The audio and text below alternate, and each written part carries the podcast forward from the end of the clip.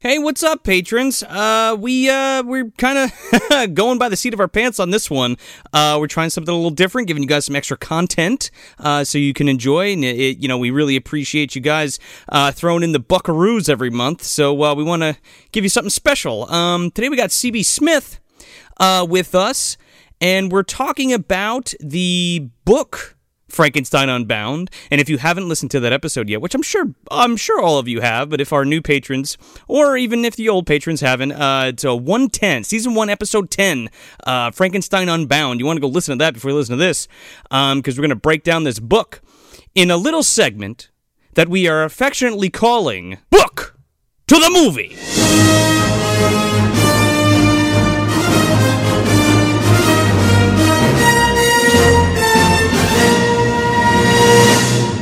Yay. Yay! So we're here. I wish I had that energy. Damn.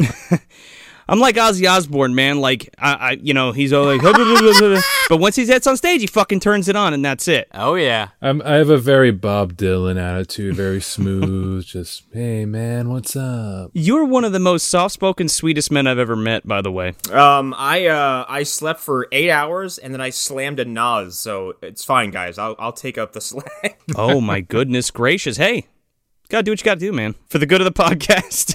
A lot of times on bad days, I would head over to the uh, the the cafe at Barnes and Noble, and I would tell them, give me an espresso shot while I buy a Red Bull. And I take a shot of the espresso like a whiskey shot, and then I chase it with the Red Bull. Oof. And that takes me out of my smooth, like, hey, man attitude, and more of like, oh, I'm awake now. Sweet. Didn't weren't you said you had like a name for that cocktail? Yeah, one of the baristas said it's the straight pride parade. I call it the soldier special because we just live off of caffeine and anger. Honest. The straight pride parade. That's so fucked up. What if I was tired and I was like, hey, I want that, but I'm not exactly straight? You're straight when you take it. Yeah, there you go. um, so Frankenstein Unbound. We're we're going all the way back through the Buchanan, I guess. Buchanan origins, really. Even though based on what I just rewatched, that would just annihilate us. Wait, so initially I really hated this movie and Sean had to remind me cuz he listened to our episode Yes, I did. about it and I likened it to a, a dirty banana peel, I believe. Is that what you said? Runny banana peel. I said uh Runny banana peel. I, I dug a hole under the dumpster and put it in there under monster in the closet. I uh, did not go back and revisit the episode, and I did not rewatch the movie for tonight's e- escapades because I was just on talking about tapes. Tony from Hack the Movies talking about tapes, and uh, we talked about uh, Frankenstein Unbound, and you should go check that out too because we uh, we do a semi review in that, and we talk a little bit about Movie Dumpster and stuff like that. So that'd be kind of neat if you pop over to his YouTube and check that out. But um, upon that second viewing, I don't hate this movie. It's fine. It- it- because it's bu- it's fucking buck wild. Like it's Yeah. Even as for like even as sedate as it is sometimes, like it's fucking insane. Not and I don't mean insane like it's dead alive insane. I mean it's insane as like how this is executed and who's in it. You're like, how does this exist? I think what it is was like I didn't I had never seen it until we we did it on the show and I did not know what to expect. Hated it the first time I saw it, watched it again and knew what to expect and I was like this is fucking great. it sucks, but I love it. Like I don't know if I say I love it, but it, it's I can uh, I can appreciate it a little bit more. It's still boring as fuck for a lot of it. yeah. what we were we were saying uh we were saying before that before we started we kind of got a little warm up chat the stretch of this movie where what did you call it in the our initial recording what did you fu- it was like madam something like it becomes a romance novel for like 30 minutes No, it becomes Madame Bovary for like 30 Yeah. minutes. Right. when he comes in with the fucking spy glasses to the poet Shelley. Yeah. And he's like, "Hello, here's a here's an automobile that prints paper with writing on it. Isn't this f- fucking weird?" Yeah, Mar- Here's the book you're going to write. Just have it. Here you go. like Mary Shelley's like fucking um lord byron Lord Byron and the poet Shelley. and then adds another one to the list with with John Hurt. fulfilling a lifelong dream of his. He never thought he'd be able to do it, but uh, he made it happen through a time anomaly. Hey man, if you're in the past and you want to fuck, I mean, why not fuck? Uh, you know, the the 15 year old girl or whatever she is. I, gu- I guess she's at least, what do they say? 19 is when she's married, so she'll maybe 19, possibly younger. It's gross, whatever it is. She was uh she was about 18 or 19 at this point. Oh, okay, so she was legal. This is the weird thing about this movie and the book is that it combines Frankenstein the novel, Frankenstein Unbound the story, and the real life of Mary Godwin, who becomes Mary Shelley about a year after this. Yes. Smith, can I ask you one question? Have you ever read Madame Bovary? I have not. Okay, never mind. Continue. What I think is funny about the the like the the rampant disrespect of the timeline is that like it's been long theorized, I guess, if like if we if say us, if we went back to the past, we would murder every single person around us. Yeah. Just with germs and all the radiation that we've absorbed. Oh, sure. That's like basically just in us. But now you're talking about penetrating someone. Yeah, na- now we're talking. yeah, now we're talking about having physical contact with someone. Like she'd be dead by the next day. Like, Actual physical contact. Can you move? no, I'm dead. We joke about that in our Ernest Scared Stupid episode when, uh, you know, old lady Hackmore's friends get brought back to life.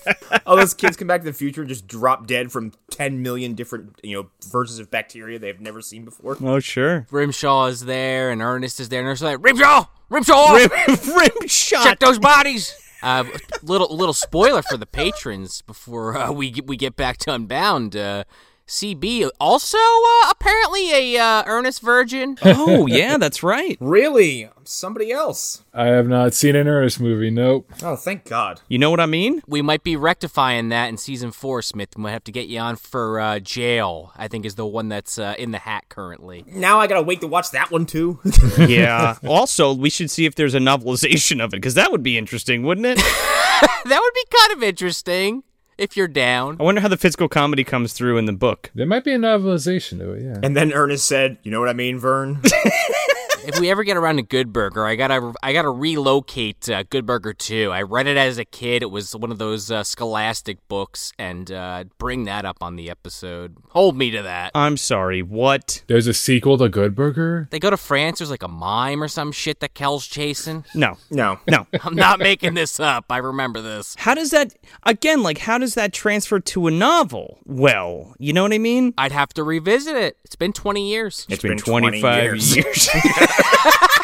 Gunnar just sits up and the fucking book is under his ass. Here you go. Here you go, Sean. I here you go. Oh boy. I gotta get into the meat and potatoes of this, or the nuts and bolts, I suppose. Because the you know, I had posted a couple months ago. It might even have been longer ago. With COVID, my mind's fucking hazy with time. Of the unbound uh, slip cover that comes with the DVD. Yeah. and that had some of the lore that I assume is from the book. And I I, I didn't pull this up beforehand, so I apologize. Uh, but I think it was like referring to the cars like the Azteca or something. You got you, you gotta uh, explain this one to us. I have no idea what the fuck you're talking about. Aztec car? oh man. Okay. Uh, as we get into this, I'll look up the picture and see if I can uh, rack my uh, mind. Oh my god, I I would love if there's like a, if that somewhere in the middle of like this transition of like, of this adaptation from one meet to another one, there's just this extra piece of information that doesn't connect to either one. this vestige of like a plot that no one ever fucking used. Connor, what do you think this show is that we do? I have no idea. I've been on it for three years. I have no idea what I'm doing. That's the that's the missing part you're talking about. um, no, I think the Azteca is the type of car, like in real, or, like in the real world. Yes. Okay. So I, I I pulled it up. That's probably what it is because the the the blurb that I was thinking of is the futuristic sports car, the Aztec, which features an onboard computer used in the film that Joseph Buchanan drives, was provided by some Italian car company I can't pronounce, one of Europe's leading vehicle designers. I guess that might have been the person, but anyway, doesn't have a name in the book, is what I'm trying to say. Besides, baby. I think it's really weird that they would include that because that's some shit I see from like here's Robert Downey Jr. driving the new Audi from the movie Avengers Endgame. Sure. like it's really high end advertisements. Here comes Charlie Sheen driving the car from the Wraith. I wish. What? What is the computer inside the car? the computer's a completely movie thing. There's no computer in the book. Oh, Of course. Oh my god, I love it so much. are you telling me that car does not talk to that man in the book? no, I think that was a good improvement though for the movie. It gave uh, a little like talking back and forth for a little kit. Uh, yeah, a little kit attitude there. Oh my goodness. so you're telling me they took they did what Disney did with Grim Fairy Tales, which is take a character who is talking to absolutely fucking nobody and give them an animal so they don't look crazy. It makes a little bit of sense because the framework of the of the novel is uh, Joe, who is Bodolin in the book. I don't know why they changed the uh, last name. What? He's got a different name. Why? what is his name? Bodolin. Ah, Joe Bodolin. That's my that's my alternate name. That is so stuffy and so British. But it fits. It fits, but I kind of hate it, and I, I like Buchanan better because of all the puns. Sure, yeah. I, I'm just wondering if they were like, nah, John Hurt can't pull that last name off. We don't see it. Yeah, J- super British John Hurt can't pull off Boodland.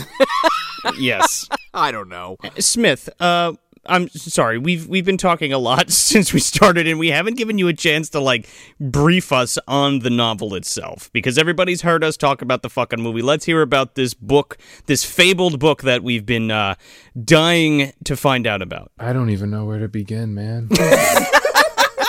Okay, so here's my question, um, which might have been what you were leading into anyway.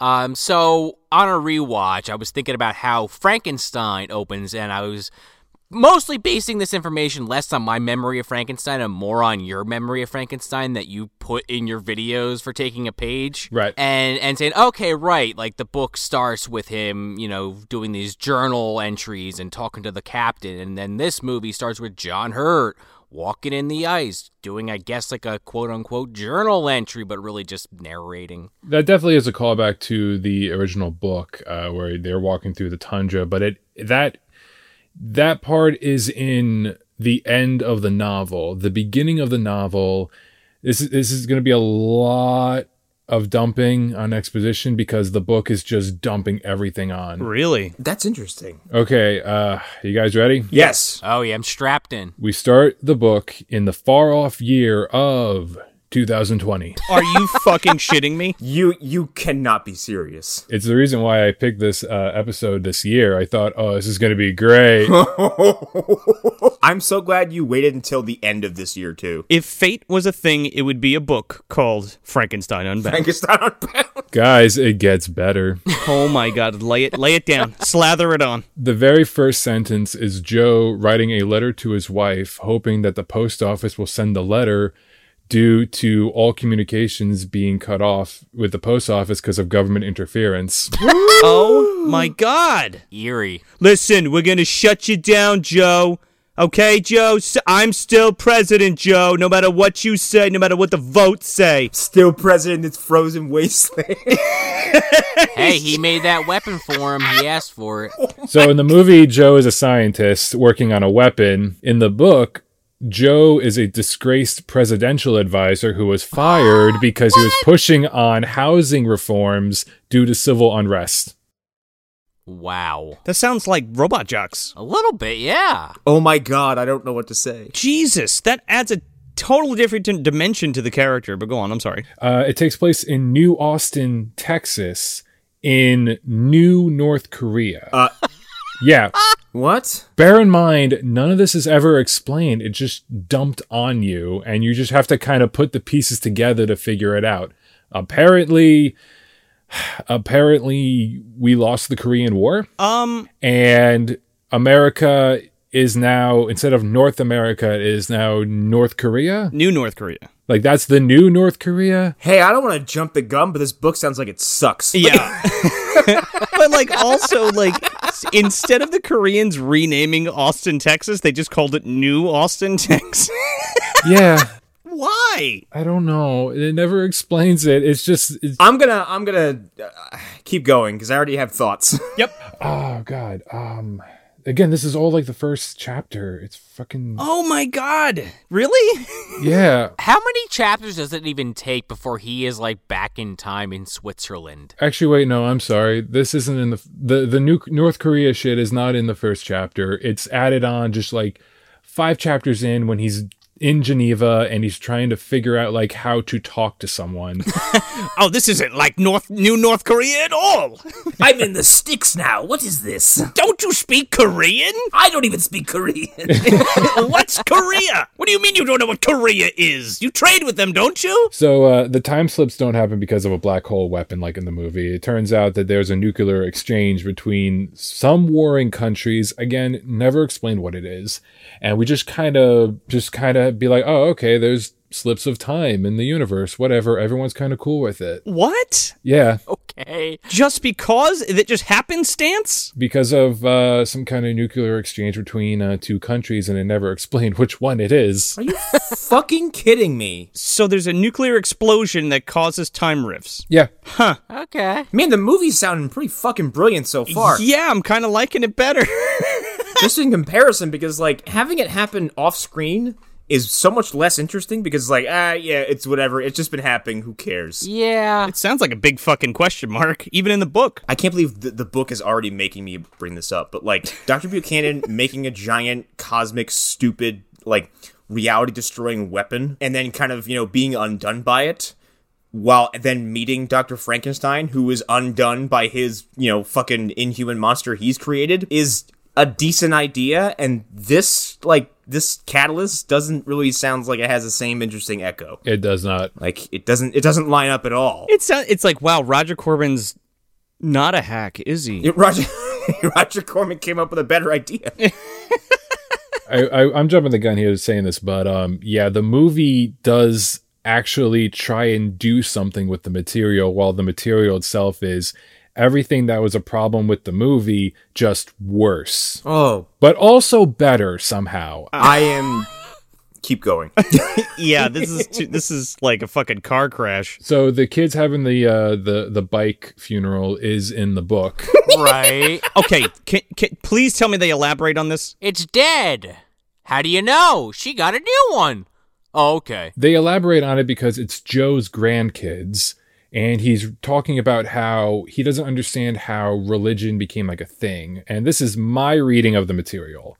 In the world of Frankenstein Unbound, religion is not non existent, but it kind of exists in some kind of weird limbo where things that we used to do as a religion kids now do as like kind of a game. And in my video, I'm in the middle of writing it. Um, I explain it as kind of like how trick or treating has roots in various different cultures, but now we just do it as like kind of a, a fun thing on Halloween. so it's like a, a weird like I wouldn't I wouldn't maybe use the term cultural appropriation, but like it's been so trivialized that now it's been reduced to activities that kids do in their fucking you know their bullshit time. No, that's a perfect way to put it. Yeah. Yeah. Okay. Like so. Like I guess like in that world, I would maybe imagine like okay. So once you crack open the time space continuum with nuclear exchanges and like time slips are just part of your daily life, then yeah, I can see a lot of people going like. Well, fuck God. Who gives a shit now? Like, time is cracking up around us. Like, why? would- There's no God. It's been debunked. Yeah, it's- yeah. Exactly. Look, there comes uh, Attila the Hun out of the sky. Genghis Khan walked out of the corner store and then walked across the street and he disappeared. Now let's bury this bicycle because fuck it. now it's buried his bicycle because God is dead. So the, the Hun sequence does not happen, but it's similar to a part in the book. Oh, Uh, so time slips will take sections of an area. In this case, it is Joe, his house, his grandkids, and his housemaid. Uh, they take them all and they go into different areas. So at one point, the house is transported to medieval Europe, and there is a knight that is attacking them. And I think they scared it away with porch lights. Okay. Yeah, that would freak somebody out. That's awesome. did they launch a cow at it? No, it just kind of again everything's so freaking vague. Yeah, but I, I would love to see that on screen. Like, it's- somene's like just yelling at him, and John Hurt's like, Quick, the lights! He'll think it's God! I am God now. Uh, but that's quickly taken care of and they're back to, to normal. And then they do a different time slip where they go into just a random field, like in the movie, Is it just a jump to the left? I gotta know. and a step to the right. Yes. Yes. so Joe uh, just kind of decides, like, I'm going to take a drive around. It'll be fine. Still, like, I, you don't care who knows at all. Nor does he care about his family, seemingly. He's like, I know this is temporary and it's locational, but I'll just leave. Well, he fucking tries to pull it off his wedding ring immediately. How much would I get for this? 50 francs and a trout. Okay, yeah, trade. Yeah, but now that now that I know that it, those are his grandkids, it's even more fucked up because it's just like, "Huh, well, I guess I'm on my own now. Here I go. Yeah. Oh well, my family's dead. Don't- Grandpa, where you going? Oh yo. I made my family disappear. Exactly. So we're going to keep going with the plot, but just bear in mind, guys, that the way the book is written, it's supposed to be Joe talking into a recorder to make a record for his wife Okay. and his grandkids to hear if they ever find it. So bear in mind that as we go further. I got a question. yes. Does he leave a recipe for the perfect omelet because it's made with two eggs, not three? And don't use milk. Yes. That's a mistake. Deep blue sea, everybody. Anyway, go ahead. Uh, so Joe just decides to drive off, and uh, he just kind of decides to take a nap at an inn. Oh my god, god damn it. I'm sorry. No, it's it's, it's horrible. This is the laziest fucking thing I've ever heard.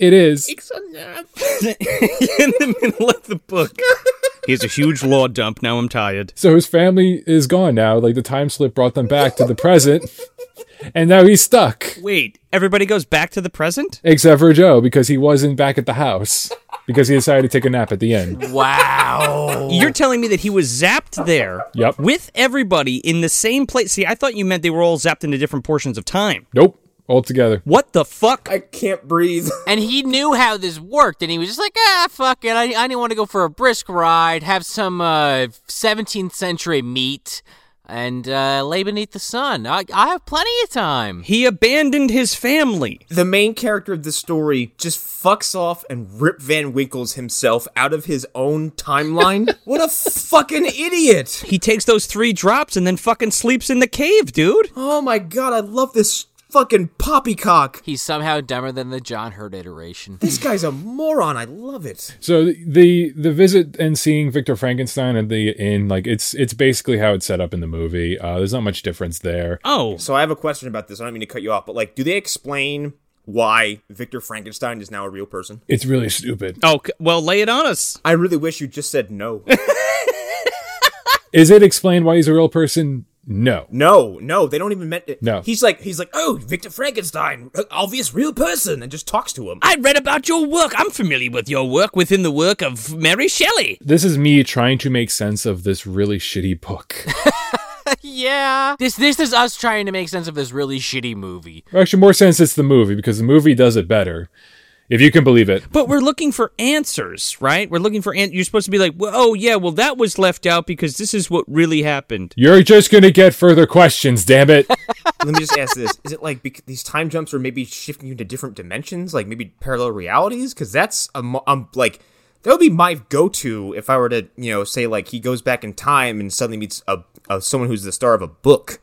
Like I, my immediate assumption is like, oh, time slips. You know, it's a universal break. Maybe just sent you to a different you know version of Earth. I think you're overthinking this, Connor. I think that's the problem. I am overthinking it because I'm I, I don't we are all overthinking this. No, but it makes sense. I don't want it to be as stupid as it's about to sound. That is a good reading. I just want to say the, the best thing about the movie is this idea that Mary Godwin is sitting in at a court hearing, hearing about Justine Moritz possibly murdering um, Frankenstein's little brother. Sure. and and there's a rumor that there's a monster and in my reading of it mary goes back to villa diodante which is the the the mansion that she was in with lord byron everyone AKA fuck palace. uh, we're going to talk a little bit about the real Mary Shelley in this, but the the idea that she saw this court hearing, she thinks like this rumor about a monster, and this inspires her to write Frankenstein. Sure. that's a cool idea. Oh, yeah. I like that. It's like it's like an alternative history novel. However, the idea that she's thinking that, but it's it's happening anyway. Like that's stupid as fuck. Yeah. yeah, that there's an actual monster and then instead of just like, "Oh, these are some things that I added, like I, I made them fanciful, these real events." Yeah, yeah. What like what you're what you're saying sounds almost like the Thirteenth Warrior uh, framing, where it's like Correct. Yeah. let's come up with an idea of how this story that no one really knows, you know, who you know the author to. Let's come up with an idea of how it was written. Because in the original novel, the only written record of the monster existing is Captain Waldman, the sea captain, writing everything down. Oh, who sees it in the on the ice, right? Yeah, he sees it on the ice, and the creature does appear at the ship to see Frankenstein, uh, like when he died. Right. Okay. He met, spends like five pages lamenting how like no one loves him, boo poo for him. So was I right in my assumption that nobody sees that monster except that one person in that book? Mm. no, Waldman sees it. The crew pretty much sees it, Yeah. but that's it. Like they're they're out in this. I'm fucked. I no, you're fine. Like, well, Um, no, I had I had this idea that like uh, reading that novel or listening to it rather, I had I came up with this idea where like the monster wasn't actually real, but it was Victor doing all the sh- the, the, sh- the killing and things. It's okay, Joe. That's why you have me here. I know, but I thought that was a cool idea. That would be cool. That would be cool though. Like, yeah, when I was listening back to the uh, episode we did, you were talking about that. And it's like, yeah, you know, that would be kind of a cool idea for a movie. I mean, I guess it's probably been done, right? As far as I know, no. You know what? It could have been a cool for a, a cool movie called Frankenstein Unbound. It could have been neat for that. That would have been cool. True. Yeah, so does he go up to her like at the trial and everything in the book too? So that's the thing about the book is that uh, Mary doesn't visit the trial. She doesn't know literally anything about Victor Frankenstein being a real person, about the monster being created. Huh. She talks to Joe at one point in the book, and she's just like, "Listen, it's all fiction. I never knew anything about it." Now Connor reading it as like a multidimensional jump. That's a cool reading, and I wish I knew that because in my head I'm just like, oh, this is all weird coincidence, or you know, lazy writing by the author. I don't know. You choose.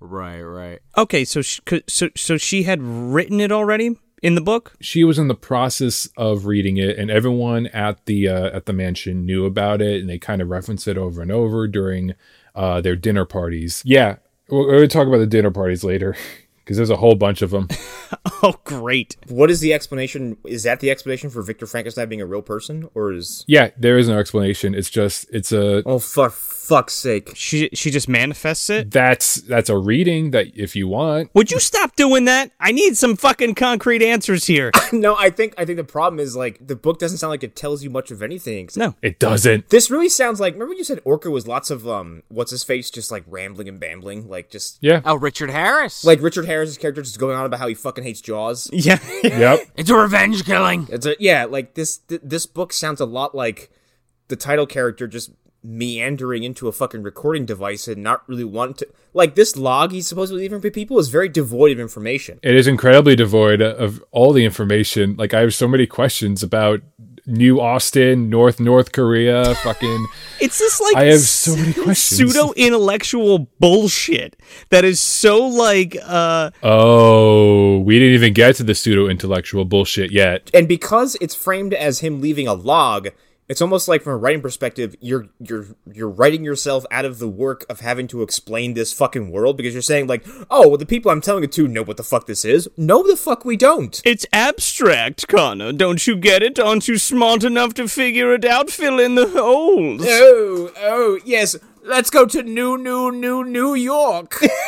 New North Korea or whatever. You guys mentioned how it possibly could be Mary Shelley fan fiction uh, in your recording. Yep. Oh, oh yeah, sure. And that is the best explanation because this whole story is a very convoluted way for a person to go back in time, hang out with a bunch of historical and fictional figures. They all love him and become his best friend.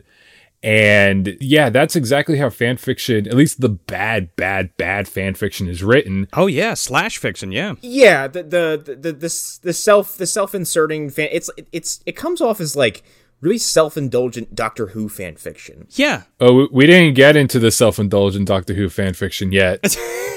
It sounds like just like a bunch of ideas, and then like, oh, well, I just like who wrote who wrote this book? uh, this guy named Brian W. Aldis. And here's the thing though, is like he's kind of celebrated. He's got a couple awards. He he's renowned for some of his stories and uh, his collaborations and editing on on short story collections in the 60s and 70s. Huh. He's not like a brand name like say like Harlan Ellison or or uh, Frank Herbert or or Philip K. Dick of the new wave of science fiction, but he was Sure. he, he was pretty prominent at the time. Well, you say 60s and 70s, and I'm like, okay, so this guy's taking a handful of mushrooms and just writing this bullshit out, and he's like, you know, it'd be sweet, That's pretty much the new wave science fiction, yeah. right? Exactly. Maybe this is his Christine. He just drank a lot of cough medicine, did a lot of cocaine, just doesn't remember writing it. Uh, that's a better book, but okay.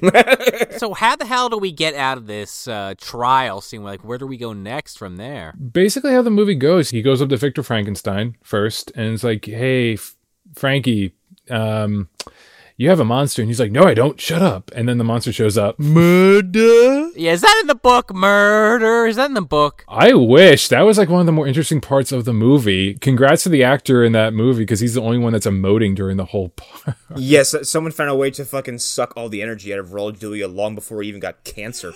Oh. and even on in his fucking last role where he's sick every day, he is a fucking lightning bolt. Oh yeah. Is there even the exchange where uh, Frankenstein is admiring his watch, or you know they're having that kind of you know intellectual exchange about technology? no he's selling the watch to a watchmaker and the watchmaker doesn't like it because there's no uh no gears or anything and Oh god. It has a whole story in a different direction. yeah That's fucking dumb. Yeah, because like I, I much pre- prefer like a science. You know, he's granted he's fictional, but like he's a man of science at the time. Like looking at this and going, like immediately getting the, the wonder of it, being like, wow, this tells time. It has no gears, no moving parts. Like, what is this? Yeah, but there's a parallel to his science there rather than just like, I mate, ain't no fucking gears in this thing. I can't do nothing with it. Ain't no gate. What is this? I'll smash you with my hammer.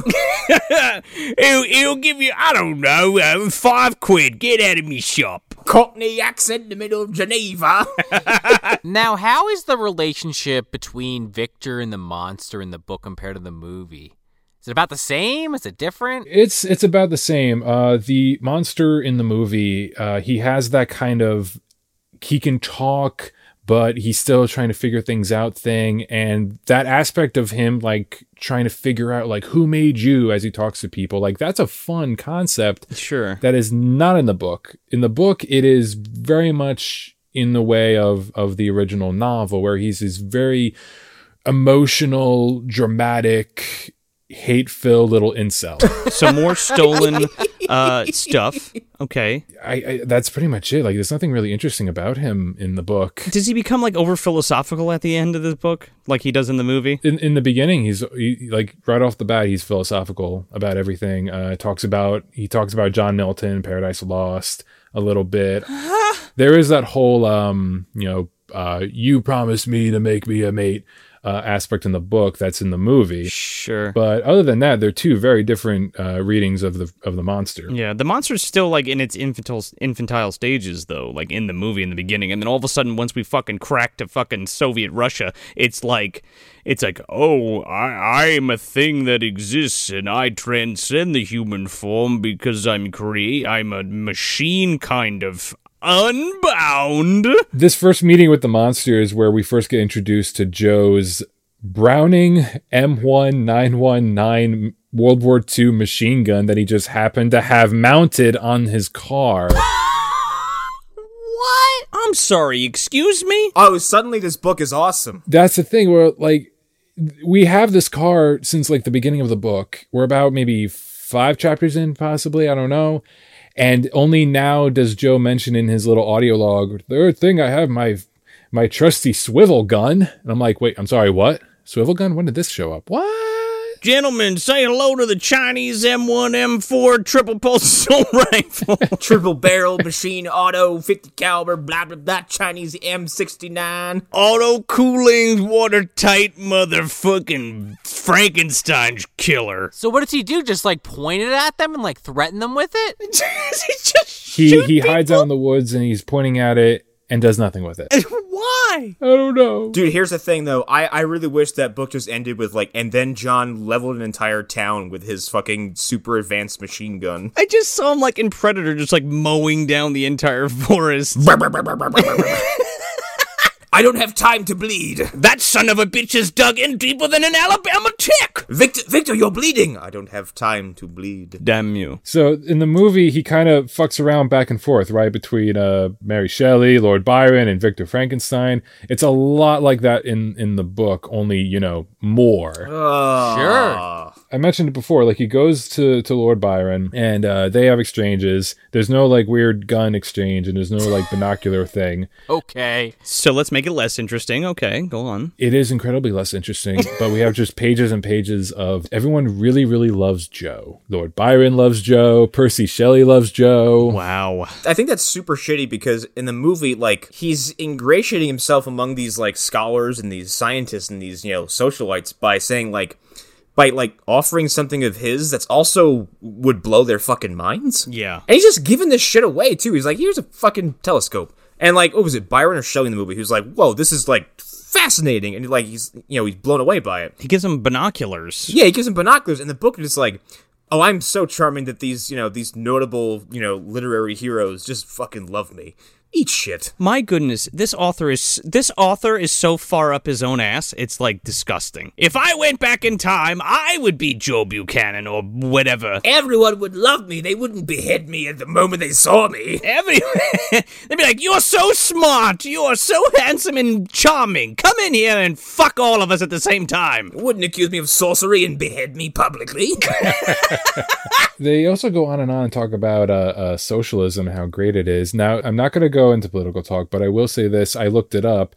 Uh, the term socialism isn't around for at least another decade.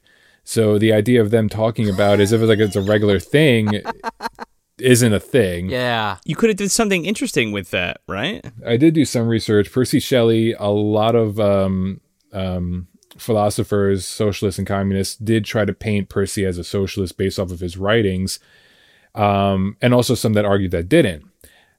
And basically, just kind of came down to like, you know, we don't know his real intentions. He died when he was super young because this is my personal opinion. Percy Shelley's the fucking worst. Uh, he's a drug addict, sex maniac. He left his wife, his pregnant wife, and his kid to go hang out with William Godwin uh, as an underling, but he really just did so he can um, creep on his 16 year old daughter, Mary Godwin. Yeah. Ooh. When uh, they found out about this, when, when William Godwin found out about this, Percy went up to Shelley in a fit of emotional rage with a gun and a bottle of poison and told Mary, We'll kill ourselves like Romeo and Juliet. Holy shit. And Mary's just like, Percy, calm the fuck down. Wow. Yeah, it should be made clear that this vacation trip across Europe with um, Percy, Mary, and Mary's half sister Claire, it wasn't a vacation. They were avoiding debt collectors because, again, Percy being the worst, he wasn't a trust fund kid because trust fund kids actually have money. Percy was doing um, a type of debt that was common back then where it's like, I will.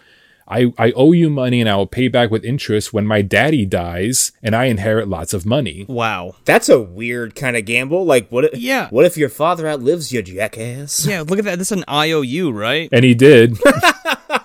he did outlive his son Jesus. because Percy decided to go sailing during a storm, and Percy doesn't know how to fucking sail. Huh. I'm telling you, man, he was he was on like morphine or something, or like or like he was drunk as shit. He It was uh, lauderdom. That was the uh, popular drug. that that yeah, laudanum. That was it. Yep. Oh, he like laudanum. Oh my god. Wait. So t- are you telling me that?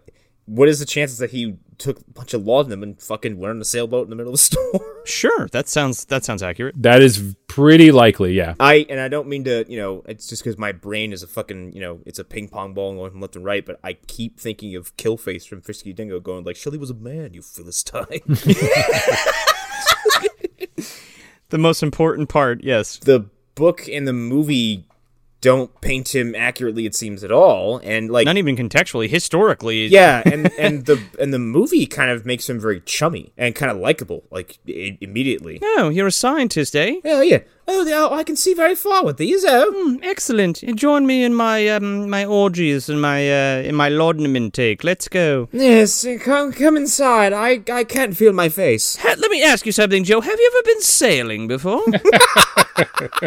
the The thing about uh, the movie is that uh, the character, the actor who plays Lord Byron, kind of acts a little bit more like how I perceive Percy to be, kind of like, oh yeah, so, nah, nah, whatever. Yes, yes, mm, That's fucking Michael from the Lost Boys, by the way. And then you see Percy out in like a robe, like he's yawning.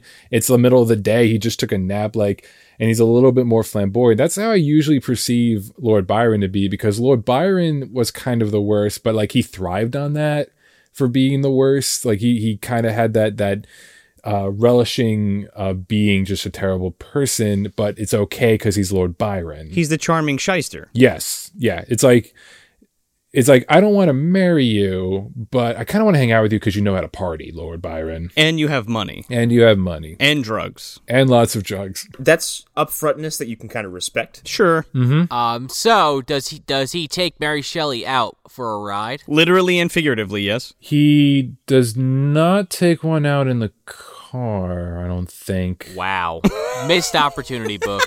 they did have sex bun- a whole bunch of times in the book. Oh my god. Oh man, does he get her pregnant in the book? Not that I know of. No, that's not a point. Out, but just okay. Oh, it's one of those abstract things. w- You know, maybe. Oh, Well, that's the thing to remember is that again, this is all an audio log that he hopes that his wife will find because at some point in the book he does say like, "I miss my wife Mina so much." So why would he even mention this? So, but by the way, I've had, I've had sex with a medieval poet 17 times. And he's a grandpa. hold your fucking horses. What is this woman's name? This woman's name is Mina. That he's writing a diary, like John Harker's Mina. Is that what you mean? I think it's just a a, a, a reference because uh, Mina's still back in 2020. No, I think I think that's what he's get. It's like you know, it's a cheeky like, like oh, this book's a Frankenstein book. Well, let me allude to Dracula. But remember Dracula too. Dracula Unbound. you know, the author did write Dracula Unbound. Wait, wait, no, uh, excuse me. I'm sorry. What he did? The author did write Dracula Unbound back in the 90s, around the time this movie came out. Yeah. There's a fucking Dracula Unbound. Oh boy, Tony's gonna fucking lose his shit, dude. I want to know if Joe goes back in time To fuck Dracula, and no, and fucks uh Mina. It's Mina, and he takes her back with him. and Chuck's Bram Stoker.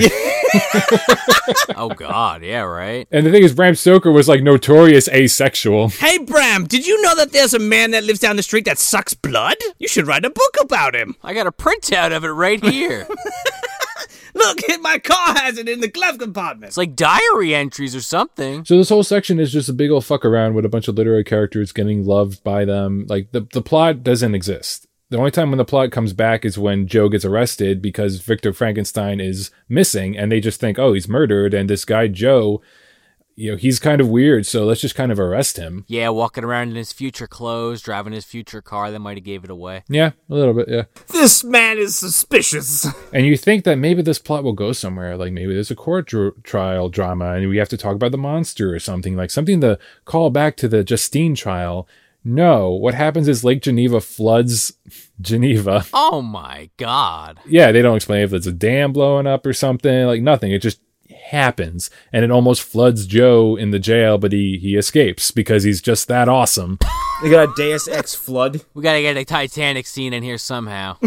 Yeah, pretty much. Um, and it doesn't go anywhere. Never gets mentioned again. Joe just walks around the village and uh, goes back to Frankenstein's castle. Oh wait, we see Frankenstein's castle, huh? Yeah, and Frankenstein's there. You would think that this guy's missing. They would check the castle. yeah, we, we, we just kind of see Frankenstein's like uh, tower in, in Unbound, right? Uh, it's like Frankenstein's barn in Unbound. So he goes up and visits Victor, and Victor's in the middle of making the mate.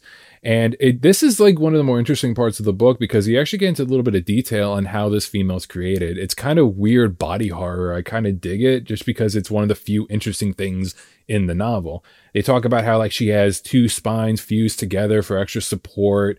Um, the body is extra proportioned outward. No extra thumbs like in the movie, but Does she have four eyeballs stitched together, like in the movie? oh my god, I missed that. Oh yeah, it's right on the cover. Yeah, it's on the cover, and if you zoom in, you can see it on uh, the monster. But like, Oh, that's what you meant. I thought you meant like she had extra eyeballs like on the side of her head. No, no, no. Like it's four eyeballs stitched together in one uh, socket. I kind of like that. That was cool, yeah. But uh, that's not in this. To put on top of that, uh, the the the mate also has. They go into detail about how she has a vagina and a working womb. I don't know how. I don't know how Joe would know that. I, I, I tried it out myself. Don't you worry about it, Smith. I talked to Rutger Hauer about this.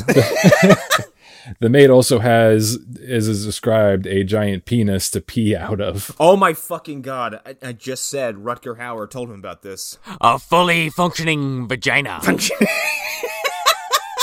I was in that plane. and I put that penis on that monster. wow. Why does it have a penis to pee if it has a vagina? I, I don't know. I think at one point in the novel, Joe does like he questions to himself in a monologue.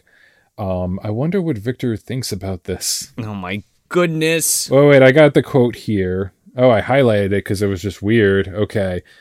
The vaginal area served purely for the purposes of procreation, a sort of vestigial. without a pee hole. A sort of vestigial mock penis was provided on the thigh from which urine could be expelled. On the thigh! I looked at this detail with some interest, thinking it would probably. I wonder if that could fit somewhere else. I looked at this detail with some interest, thinking it would probably tell a psychologist a great deal about Victor Frankenstein's thought process during this period of his engagement.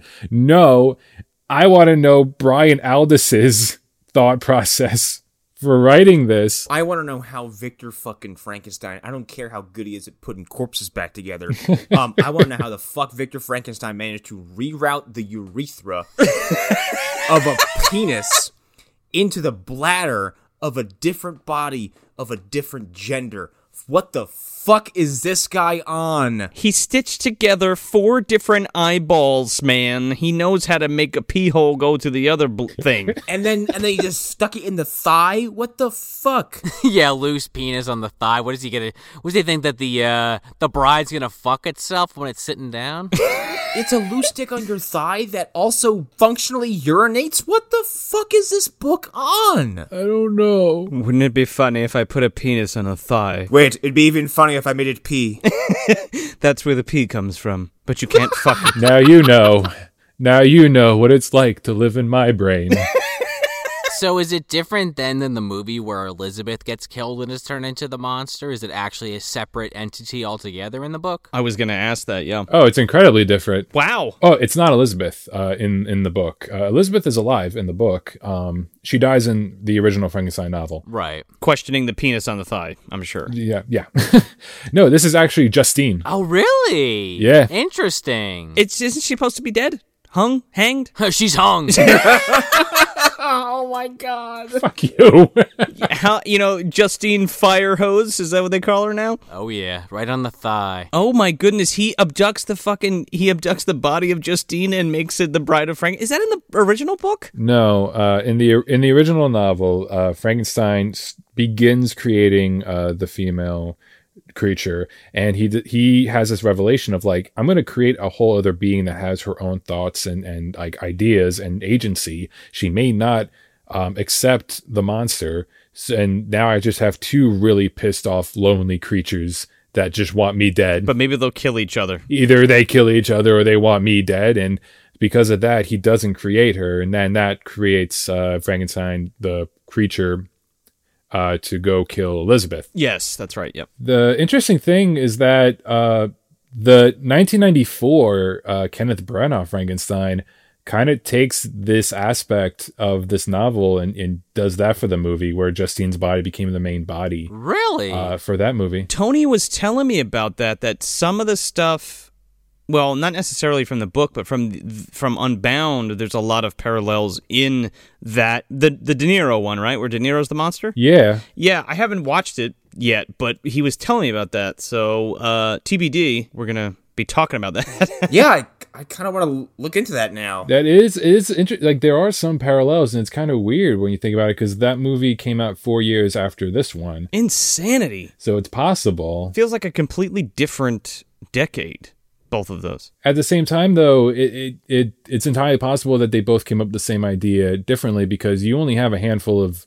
Well, that's gonna sound fucked up. You only have a handful of dead women to create your female creature. Sh- Well, maybe he is the doctor. Doesn't he have access to like the the mortuary and things like that? Well, Going back to the uh, the original novel, he never actually uh, like grave robs. He goes into um, mortuaries for the the school. He goes to animal slaughterhouses. The creature is made up of animal parts a little bit, maybe a horse penis. I don't know. Just for the leg. Uh, it's it's for a gag. Just for the leg. Don't worry, it's not what you think it is. It's a goof. In fact, you'll never guess what I'm going to do with it. I'm gonna put it on his forehead. Give him extra thumbs for no reason. Sorry, I can't get over the fact of why you would add a penis just to drain the pee. But whatever. The- I brought it up. I brought it up so I don't have to suffer alone. just I, I can't wrap my head around it. It seems like so much. it- It's like he didn't understand the way it worked with like you know a, like a like a vagina or like you know with with a woman's body. There's only one hole in there. W- women don't pee. So he just went through all these extra fucking bullshit steps to just make it able to pee. Like you know, it has an extra th- Like yeah, like women pee, Victor. yeah. out of the same orifice. Well, not the same orifice, but right next to it. You didn't need to fuck with it. You gave you put the hat on a hat. Like Just leave it alone. In the original novel, Victor's a college dropout, so I get that you know he didn't. He might have not got to that part of biology. Oh, he's Sure. Yeah, he skipped that class, right? Yeah. The one- the main one. Yeah, yeah. Vaginas. What? It's because uh, Unbound wants to be like so involved in both real life historical figures, a, a influential uh, science fiction novel, and be its own thing, and it fails in all of it. I I think that's what it is. A glorious failure. And then you just pepper the MDU on top of that, and it just it, it takes our minds places. yeah. So how does how does this all wrap up? Like Oh, we're only halfway done, guys. oh fuck. Uh, the plan for the book is since Joe doesn't have a uh, uh, access to do time slips because it's not a weapon in this one, uh, his plan is to uh, put Victor to sleep using uh, lauderdom and uh, go destroy uh, the bride, go destroy uh, the the lab and everything. And what happens is he gets Victor asleep. He gets stopped by this book's version of Igor called Yet and he's still like a hunchback henchman, and that's pretty much it. That, that- there's nothing else to him. Okay. Igor is not even in the film, is he? Uh, he's in the later ones. He's like in uh, four and five. Oh yeah, you have uh, Fritz in the 1931 version, uh, who actually is a, a character in the 1823 play adaptation. Fritz has been around. He's kind of like the Robin of the Frankenstein mythos, where like he's been around for a super long time. But it's true when people say like he wasn't in the original. Yeah. Uh, uh, Bela Lugosi actually plays Igor in the later movies, and Igor at one point gets his brain put in the Frankenstein monster. What? Yeah, that, that's that's universal territory. Which one is that? That's a uh, Ghost of Frankenstein. Uh, nah, it's it's past that. It's like after Wolfman versus Frankenstein. It might be House. Yeah. It's been a while. I'd have to ask my dad. So you would think that his plan's going okay. He would destroy the fact. uh, He would destroy the lab. Uh, he just kind of doesn't. What are his motivations to destroy all this shit? There is none. Oh my god. Okay, get him out of here. You said something along the lines of like how these are just like babblings on going on in a voice recording, and that's pretty much it because the motivations change back and forth. Uh, at first, in the beginning, he's kind of um kind of an atheist or agnostic, and then he just flips over and starts talking about uh, abominations of gods, but like it doesn't.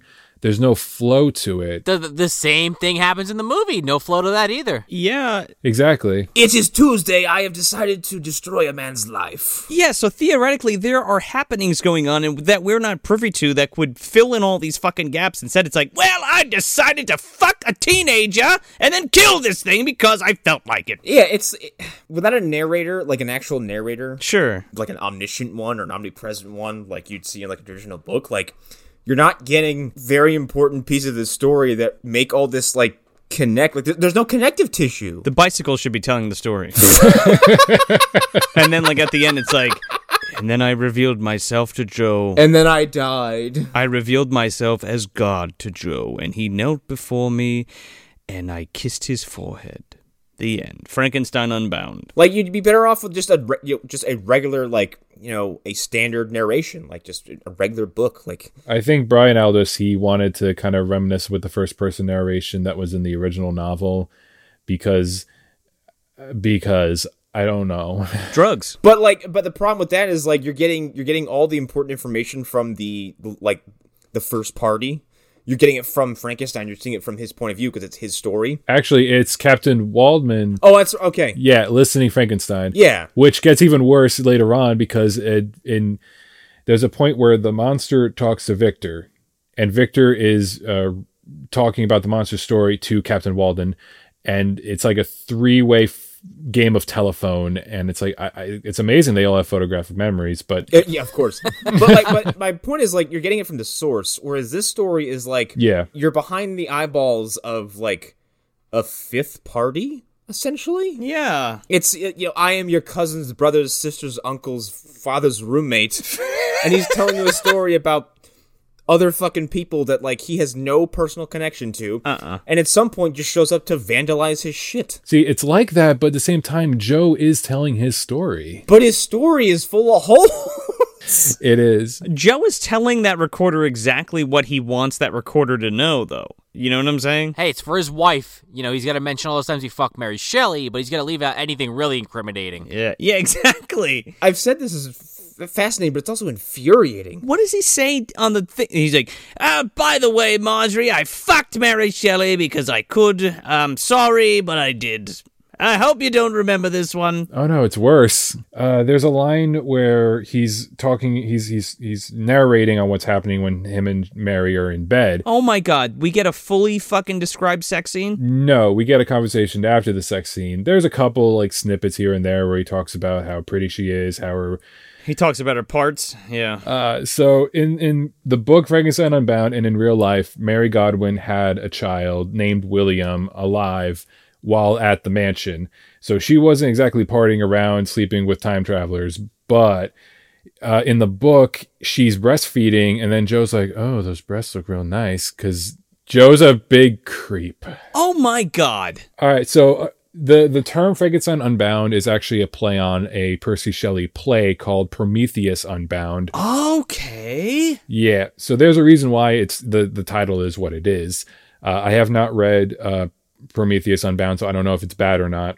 Um, but yeah, the term Unbound is kind of a it's kind of a thing that's been going on for like the last two centuries around Frankenstein. Wow. Blowing my mind right now. That is way more interesting than what is actually happening in the book. the term unbounded in in this book it, it doesn't the movie tries to do something with the title while the book has like a few things called unbounded i think i think mary and joe mary confesses that her love is unbounded to joe because joe is just that awesome I uh, I read it from the movie anyway. I, re- like Unbound was like uh, this this will be forever. Like that is kind of Joe Buchanan's curse. You know what I mean? Like this will keep repeating itself over and over again. Well, well, he even says in the movie, like, "This is my Frankenstein," is basically like this time fucking dilation that he caused that, that essentially destroys the world in the movie, at least. Yeah, he, free, he fees his Frankenstein. yeah the movie actually does like a better job than the book in trying to create a message of some kind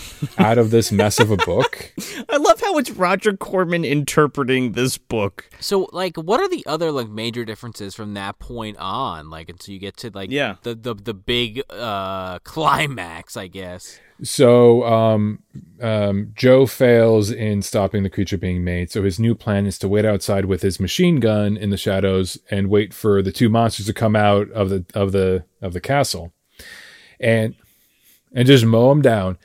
He that they come out, and you think like, oh, okay, this is exactly how Joe planned it. So go on, Joe, but Joe doesn't He does not pull the trigger again. he does not pull the trigger and that he lets them frolic around and they just have sex in the moonlight and joe is just watching it Oh my god! And he's masturbating, right? Probably.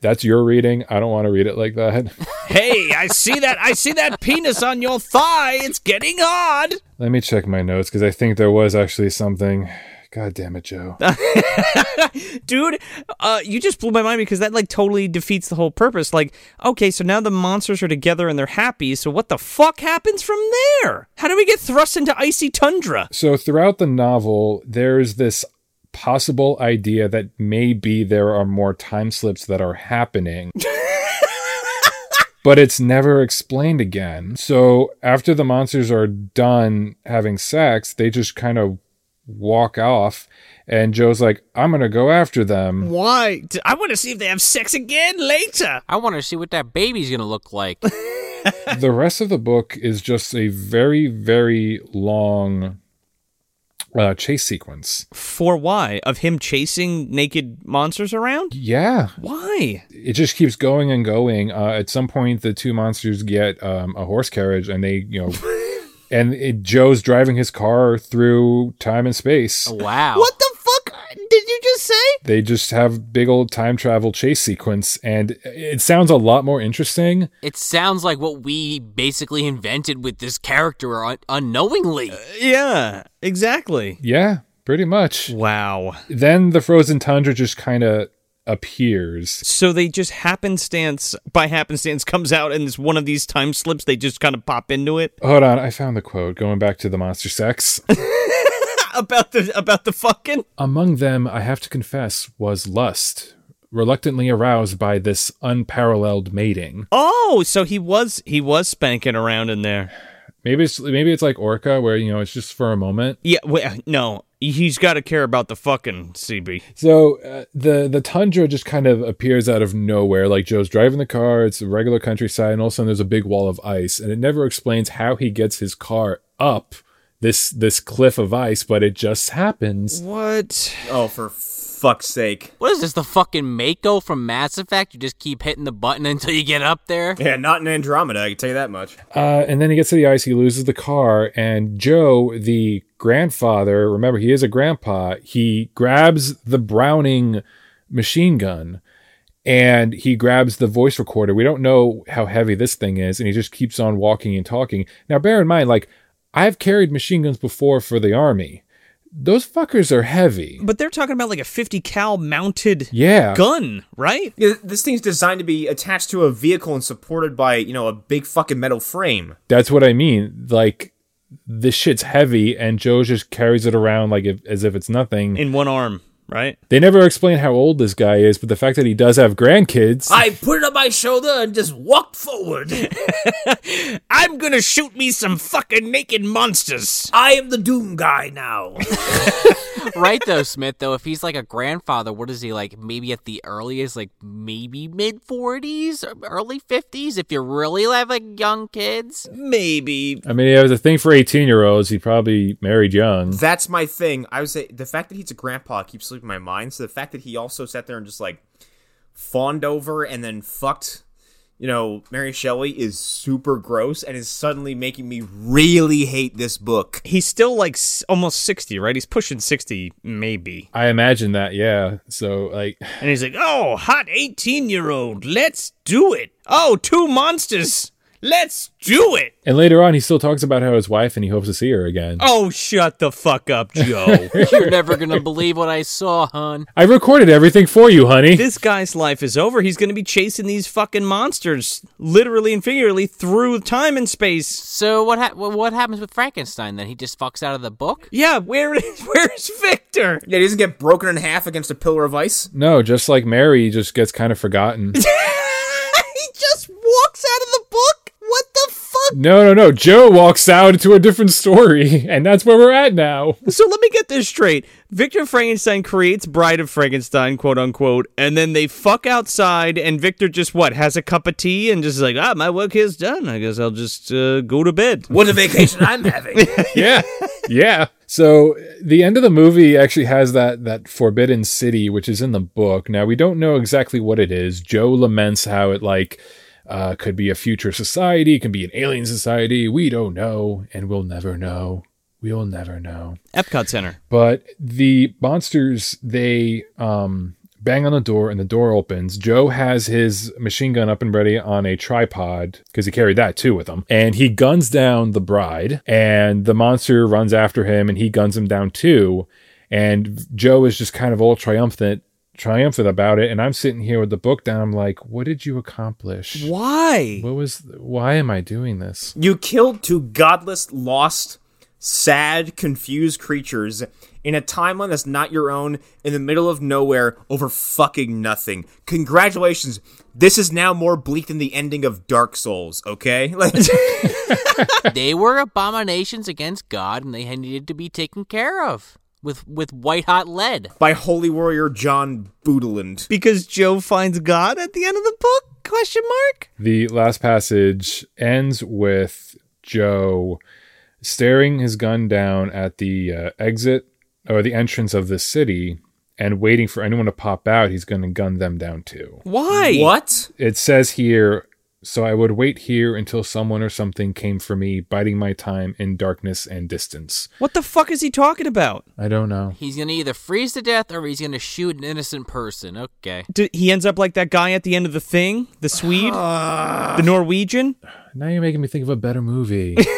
and he's like, all right. Much better. That's the end. That's the that's the final passage of the book. That's the end. Yep, that's the final passage. Roger Corman turned a fucking pile of shit into a mountain of gold. Yeah, well, a mountain of shitty, A polished turd, if you will. Yeah. polished turd. Yeah. Yeah, I mean, com- like comparatively speaking, like he took something that's like this book sounds like fucking nonsense. It is. I can see the allure of being like, we should turn this into a movie because it's stupid. But the amount of work they did to make the story that we saw Right. feel more complete, and even that we saw feels kind of fractured and and and you know kind of displaced. The amount of work that Roger Corman must have had to do to to adapt this to the screen sounds kind of ridiculous and daunting, to be honest. Like, because this book sounds like bullshit. There's a reason why this was his last film, you know? honestly, like just hearing this, I- like I don't hate the movie, but I it will freely admit that it has flaws. But now I'm looking at it even you know with even rosier goggles because this book sounds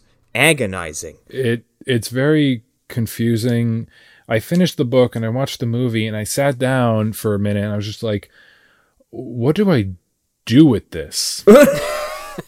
no, and that's like you're not just reading this for fun either. Like you- this is a project for you. Like this is a kind of a thing you do. Like yeah. sometimes like when I watched like like Pluto Nash, that felt like an earnest waste of time if I wasn't doing it for a show. Sure. And like this book sounds like an earnest waste of time if you weren't doing a project around it. And even that doing a project around it, like doing you know, doing this for a reason, sounds just fucking awful. Like Sounds arduous. yeah, it sounds like a chore. The two other times I've had this situation happen to me was when I did Peter Benchley's uh, Creature, which there's so many differences between the book and movie. It's like, what do I do with this? How do I do it? And I, I think I personally fucked up on that video because I don't really talk about either or. I just go on weird rants about uh, sharks and cancer, and it, it I personally want to know about that because that that that interests me. I think I did a good job talking about that. I did not do a good job talking about the book or the movie. Yeah, I need to know about the book to the movie with Coach. But as far as this goes, like I think the movie is the ultimately better telling of the story because it decided to try and make some kind of sense out of this nonsense by having Mary at the trial. It's trying to actually connect the two story arcs together. And the fact that they're trying to uh, keep that uh, idea of Frankenstein being this um, this overly driven scientist and um, the fact that like every actor is so subdued in their um, their performance kind of adds to that because Victor in this movie is pretty close to the novel in terms of characterization because I can see Victor seeing his dead wife ripped apart and the only thing he can do is marvel at how strong his creation is. right. Yeah. Um I'm gonna make a lofty comparison right now, and I'm sure some of you are gonna gasp, but this sounds like when I saw Zack Snyder's Watchmen and I got to the ending, and he swapped out the squid monster for Dr. Manhattan. Now I think the squid monster works really well in the book. I think for a movie, you'd have to spend an extra 30 minutes or so explaining that. And I think reshifting the focus of the ending t- back to Dr. Manhattan really works.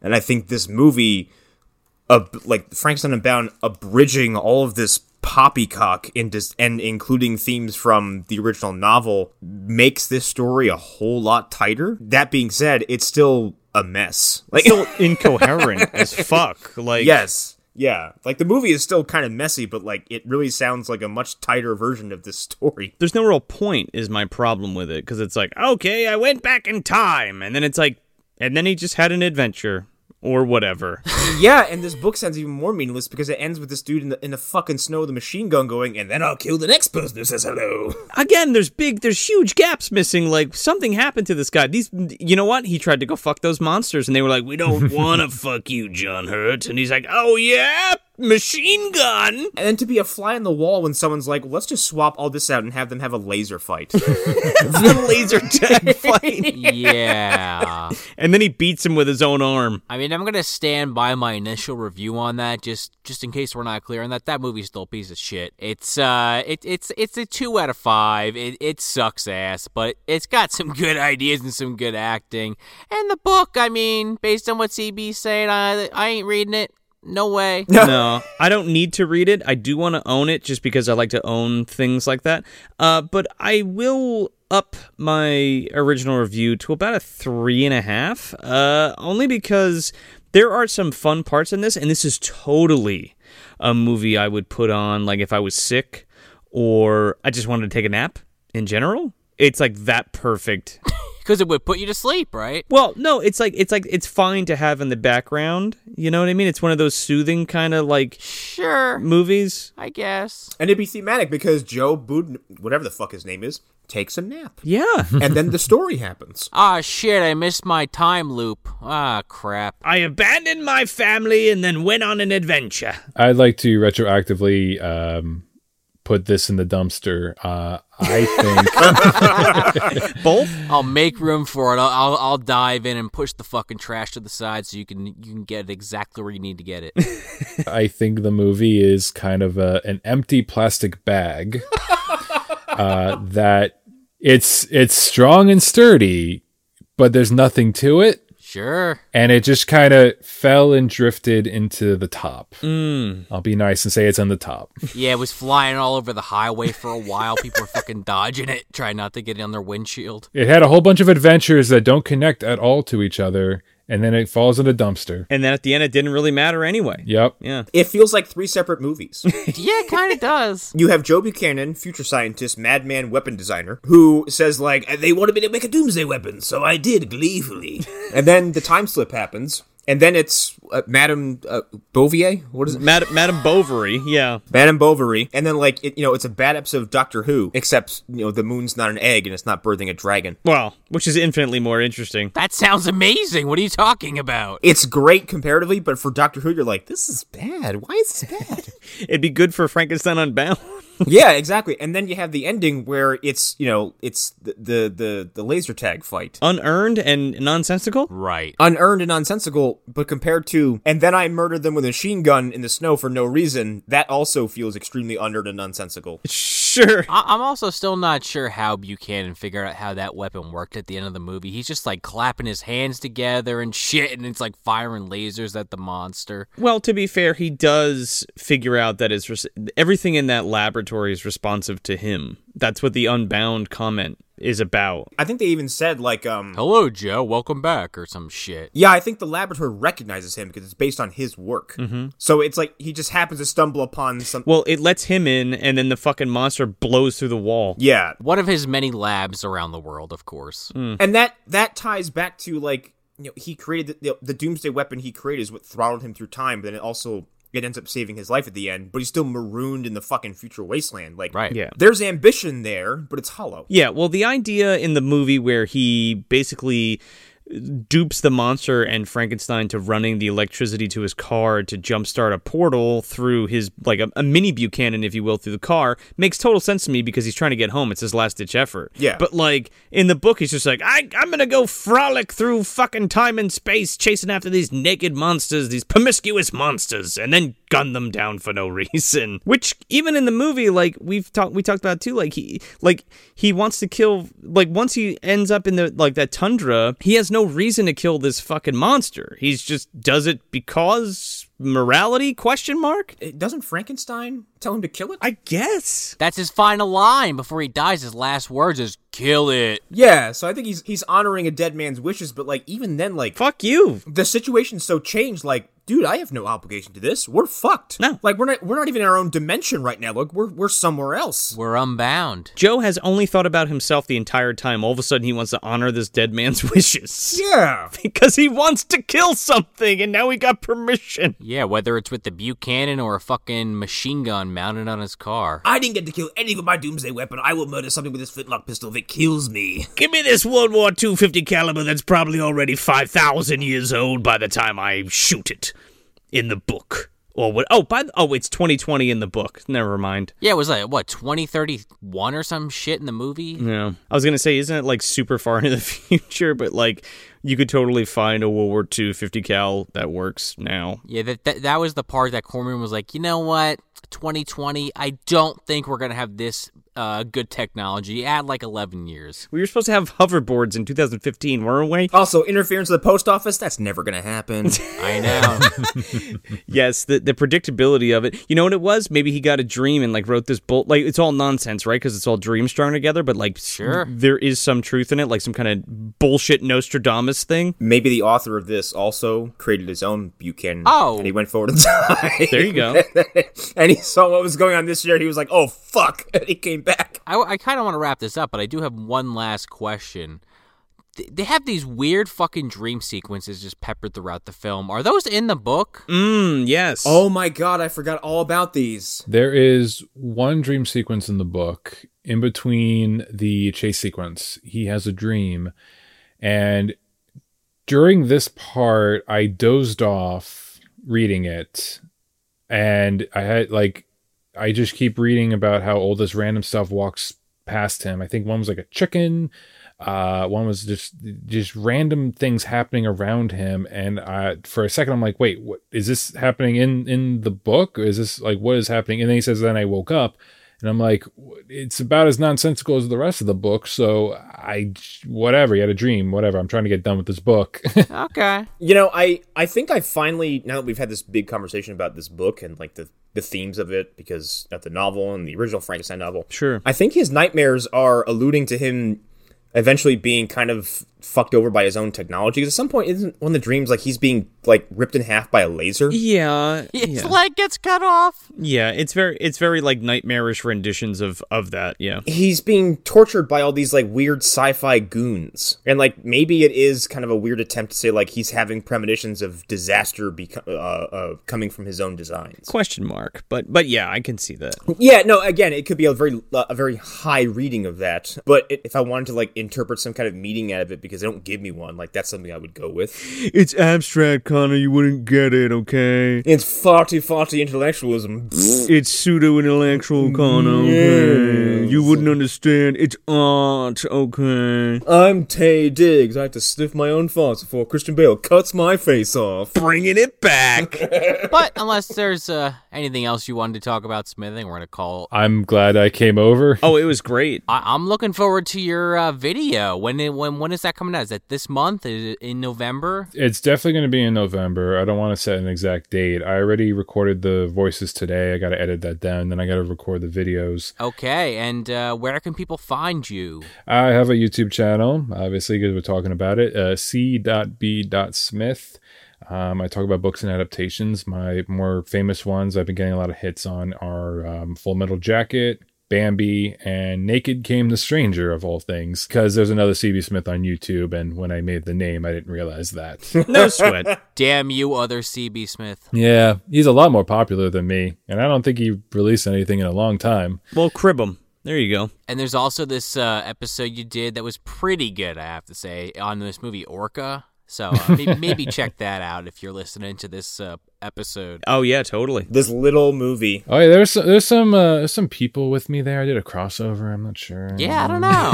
Something about it. I don't know. I didn't think that I was going to talk this much about Frankenstein Unbound this year or that it would come back in such a big way. and I don't think it's going away for the foreseeable future because there's still more to discuss via Yes. uh, uh, uh, Mary Shelley uh, Unbound and Prometheus Unbound and Frankenstein with Robert De Niro and fucking Dracula Unbound now. It just. Dobby Unbound. well, and here's here's the other thing too. I'm glad you said that. I'm glad you said that because um I wanted to bring this up before we wrap this episode up. Like uh, this is for our Patreon, you know, patrons, but um Yeah. this is probably one of the more important episodes that we've done because this movie is the catalyst for two and a half years of of material Oh, yeah. for this fucking podcast because I, like one of us was like, oh yeah, fucking John Hurt's stupid fucking gun from Frankenstein Unbound did all this shit. It's the catharsis of our fucking show. It is the catalyst of the fucking my MCU fucking rib, which was like, which was a to me a toss away line of like it's all connected, because at the time I was just taking the piss out of Marvel TV and Marvel movies, Sure. not at all being connected because they were being run by two people who hated each other. Um, and now this weird ass movie that's an adaptation of an even weirder fucking book is like the, the informative comedy for like their entire fucking show. It's the MDU mythology begin. MDU begins. Yeah. If it was a movie, It truly is unbound. TM. Movie dumpster unbound. Yeah, It is a flashpoint. Like if I'm going to use that term too, like it's it's where a lot of shit starts. absolutely.